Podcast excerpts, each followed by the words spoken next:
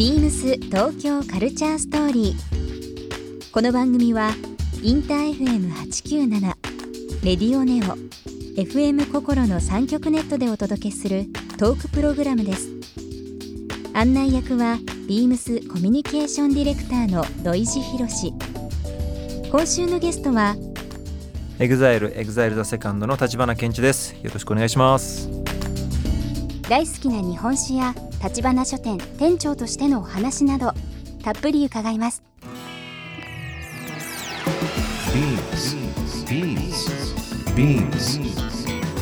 Beams Tokyo Culture Story. Beams Tokyo Culture Story. This program is brought to you by Beams. Beams. ありとあらゆるものをミックスして自分たちらしく楽しむ、それぞれの時代を生きる若者たちが形作る東京のカルチャー。 Beams 東京カルチャーストーリー。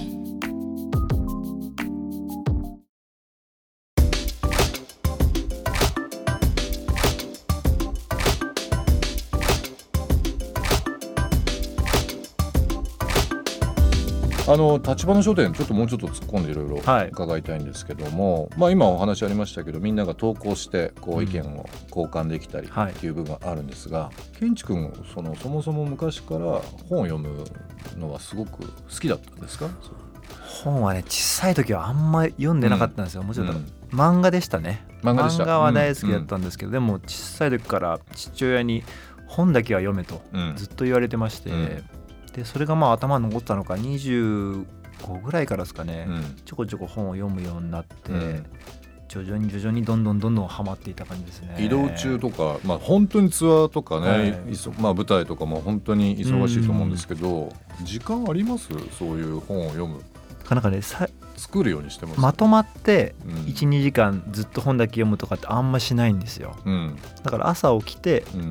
5分パラッと読むとか、移動中にそれこそ読むとか、なんかの合間に、あと寝る前も読みますけど、なんかの合間にちょこっとずつ読んでちょっとずつ進めていく感じですね。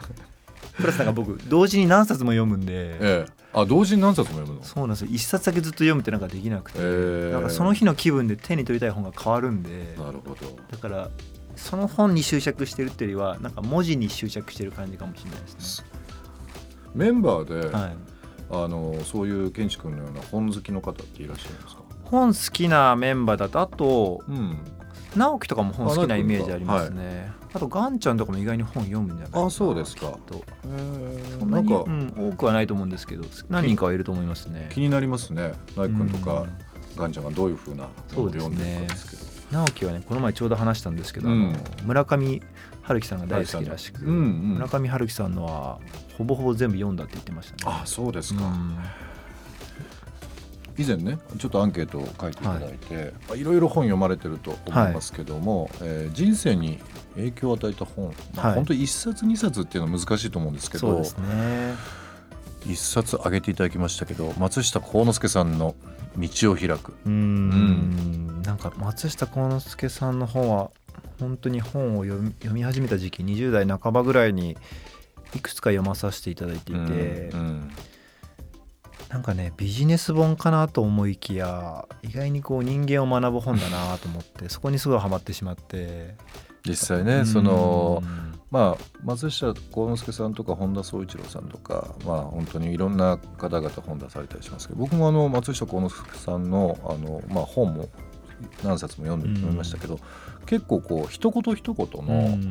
言葉というか、何か刺さるものってすごく共感できます。そうですね。なんかね、そんなに大層なことはあんま書いてないんですよね。だからすごく当たり前にいいことがたくさん書いてあって、こうやっていいことしてればいいのかってすごいなんかその時に思ったんですよね。なんか商いのね、なんかハウトゥーみたいなところかなと思いつつ、お話ありましたけど、人とはとか、そうですね、そうなんかそういったところが面白いですよね。若い時ってやっぱブレがちじゃないですか。ちょっとなんか悪いこと考えちゃったりとか、ありますよね。なんかそれをなんか読むたびにいつも調整していただいたような、うん、自分を律することのなんか大事さを教えていただいたのは松下さんの本は大きいですね。なるほどね、うん、あと例えばこう今、まあ、最近いろいろ本読んでて、はい、誰かにこうこれ読んだら楽しいよとか面白いよっていう本ってあったりしますか？すごいたくさんあるんですけど、うん、分かりやすくというと最近一番面白かったのは、うん、ナイキの創業者のフィル・ナイトさんの自伝のシュードックって本は、あれ面白かったですよね。面白かったですね、うん、あれは僕もすごい好きでした。あれちょうど2年前ぐらいにうん、仕事でニューヨーク行った時に、うん、帰りの空港でこの本が売ってたんですよ、うんうん、でもその時すごい押されてて、うんで見た目のその想定ももろナイキの総集が書いてあったんでそうそう、ね、あナイキの本なんだろうなと思って、うんまあ、ちょっと英会話の勉強あたり買おうと思って買ったんですけど、うん、まあ案の定読まなくて全然英語だったんで買ったいいものをねでその後にちょうどなんかお世話になってる方々からその本を読んでコメントいただけないですかってお話がいただいて、はいはい、それがそのシュードックだったんですよ、はい、で日本にちょうど入ってくる時に、ねうん、で日本語の和訳の本いただいてそれ読んだんですけど、うん、ナイキって実はそうだったんだっていう事実がものすごく多くて、ね、当たり前のようにねこう思っててですけど すごくこういろんな物語があって、僕も本社行ったりとかね、はい、何回もしたことありますけども改めてその実はもともと日照岩井がねそうですよねキーワードだったりだとか日本とこんなに変わってたんだみたいなそれは知らなくて昔メイドインジャパンのナイキのシューズとかあったそうなんですね、うん、昔ですけどねそういったのもそうですけどナイキだけのブランディングの話とかっていうものかなと思うんですけどさっきの松下幸之助さんともそうですけど松下電機とか、まあはい、現パナソニックですけどちょっと全然違いますよねそのね思ってるものと、まあ、人間ドラマなんですよねもう泥まみれの人間ドラマがねすごい刺さって久しぶりに本読んでこう震えましたもんね感動しましたこの本は本当にでも本当ケンチ君って、まあ、今のそのまあビジネス書的な部分と哲学書的な部分と、はいまあ、あとは本当、まあ、スヌーピー寺山修司さんとか福に香織さんとか全方位ですねなんかこうこれに偏るっていう話ではないですよね。でもそんなにめちゃくちゃ僕本詳しいってわけじゃなくて、うん、本当それこそ、まあ、土井さんだったり仲いい方々におすすめしてもらった本読んだりとか、は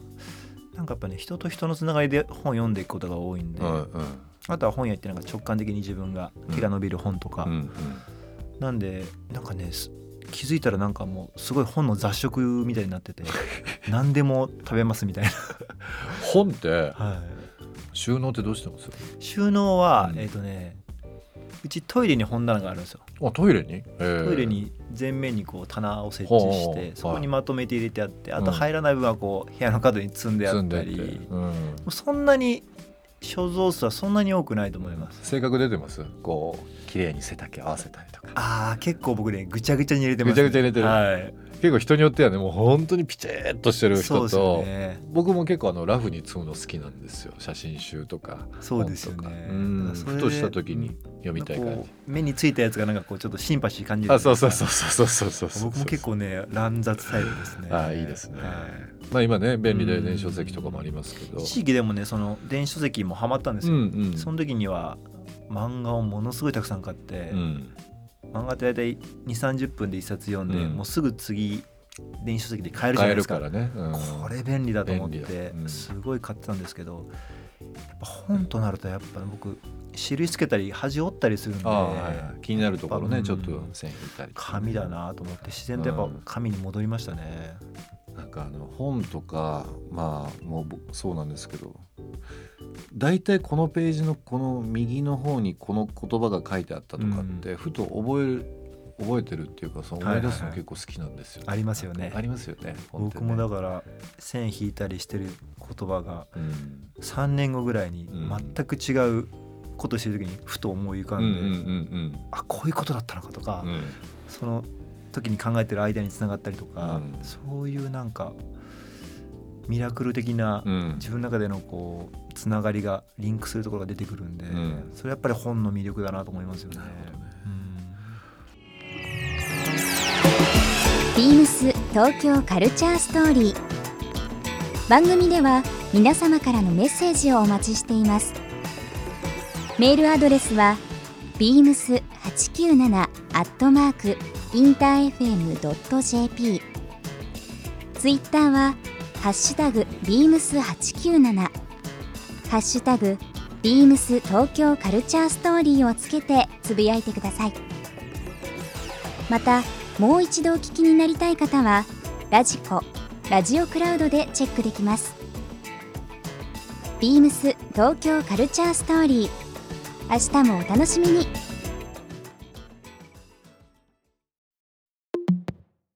Beamsハウス神戸、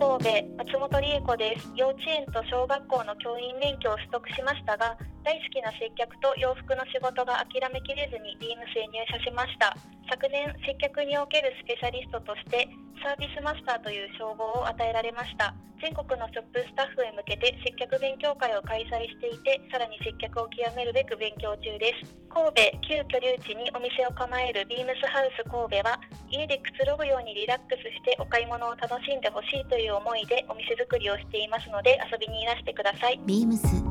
東京カルチャーストーリー。 Beams Tokyo Culture Story. This program was brought to you by Beams.